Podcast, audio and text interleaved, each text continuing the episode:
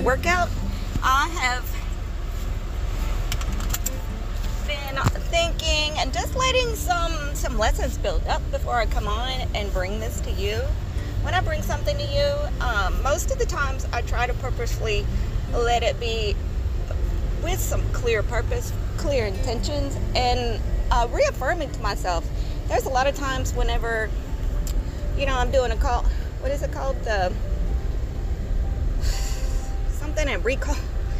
Anyway, where somebody says something and then they say it back to you. Uh, life will guide us through, um, and and then the, there will be challenges to our boundaries, and then all of a sudden, that's the opportunity to reaffirm with the self that this is the way it goes, this is the limitation, this is the boundary. It's actually a beautiful thing when you get challenged, when um, you get some kind of resistance to something in some kind of way, so you can understand you better. Mm. And what I've been understanding about me better is uh, that I'm wanting to tap into my feminine energy, the divine uh, feminine, uh, because I was made feminine. I identify feminine, identify with the aspects of the feminine, between different tools. The feminine understands what the tools are strives to continue to learn about the tools, the feminine tools, and what feels uh, feels natural, organic, and um, can't get into those feelings if you've not done the journal work, the journey work, the soul work, the, the dark work, the sit in pain work, the uncomfortable work, the be in solitude work. Let me turn off this uh, this air. It might be distracting. So these things cannot be found in a group. These answers and these firm feelings and firm inner understandings and firm limits and boundaries that you place up, firm protections, do not build, cannot be heard in a room full of noise. So if that noise is you not stepping away and listening, hearing all the story, not just the story of the stuff that you want to hear, which is good feelings. If you're not listening to all of it, journaling it, honoring it, saying I validate you, I see you, uh, to the self, then you will you will not reach any kind of inner understanding, uh, inner love, inner honoring. You will not find an inner respect because why would you respect someone that doesn't even look at you?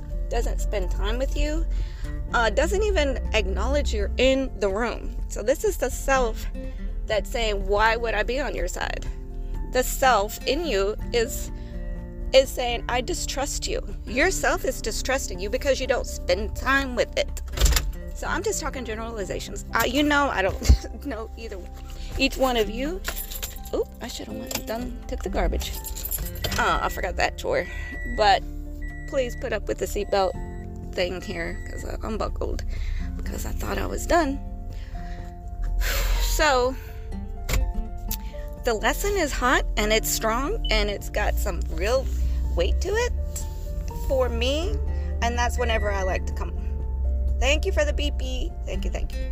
That's whenever I like to come on when it's very, very clear. My picture is very, very clear. My direction is clear.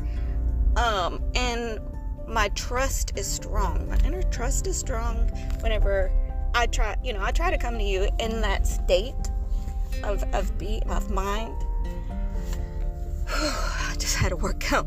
You can hear me breathing still, but I'm just dumping my garbage. And you can hear the construction going on in the background. They're building more townhomes for this uh, complex that I live at. And it is a placeholder home. It is not my final home. My final home is going to be a little little I want to mimic something like a tiny farm. you know, urban steading. They, they call it like homesteading, but urban because I'm probably going to live. Who knows where I'm going to live? I don't know where I'm going to live. But my goal is to live somewhere where I can step out and I can have expansion just by what I see of my house, and that's going to be a garden. That expansion and that joy and that bliss is going to come from seeing a pretty deck. Maybe something where I'd um, set my own concrete for my own patio. I've lived somewhere, you know, I did the roommate thing with someone and she she figured out how to to mix cement and make concrete, make a, her own little patio floor area. I'm going to see the things that I had made and built and looked up and learned how to do, and those are going to bring me more inner love, more inner trust because I'm going to have had a history.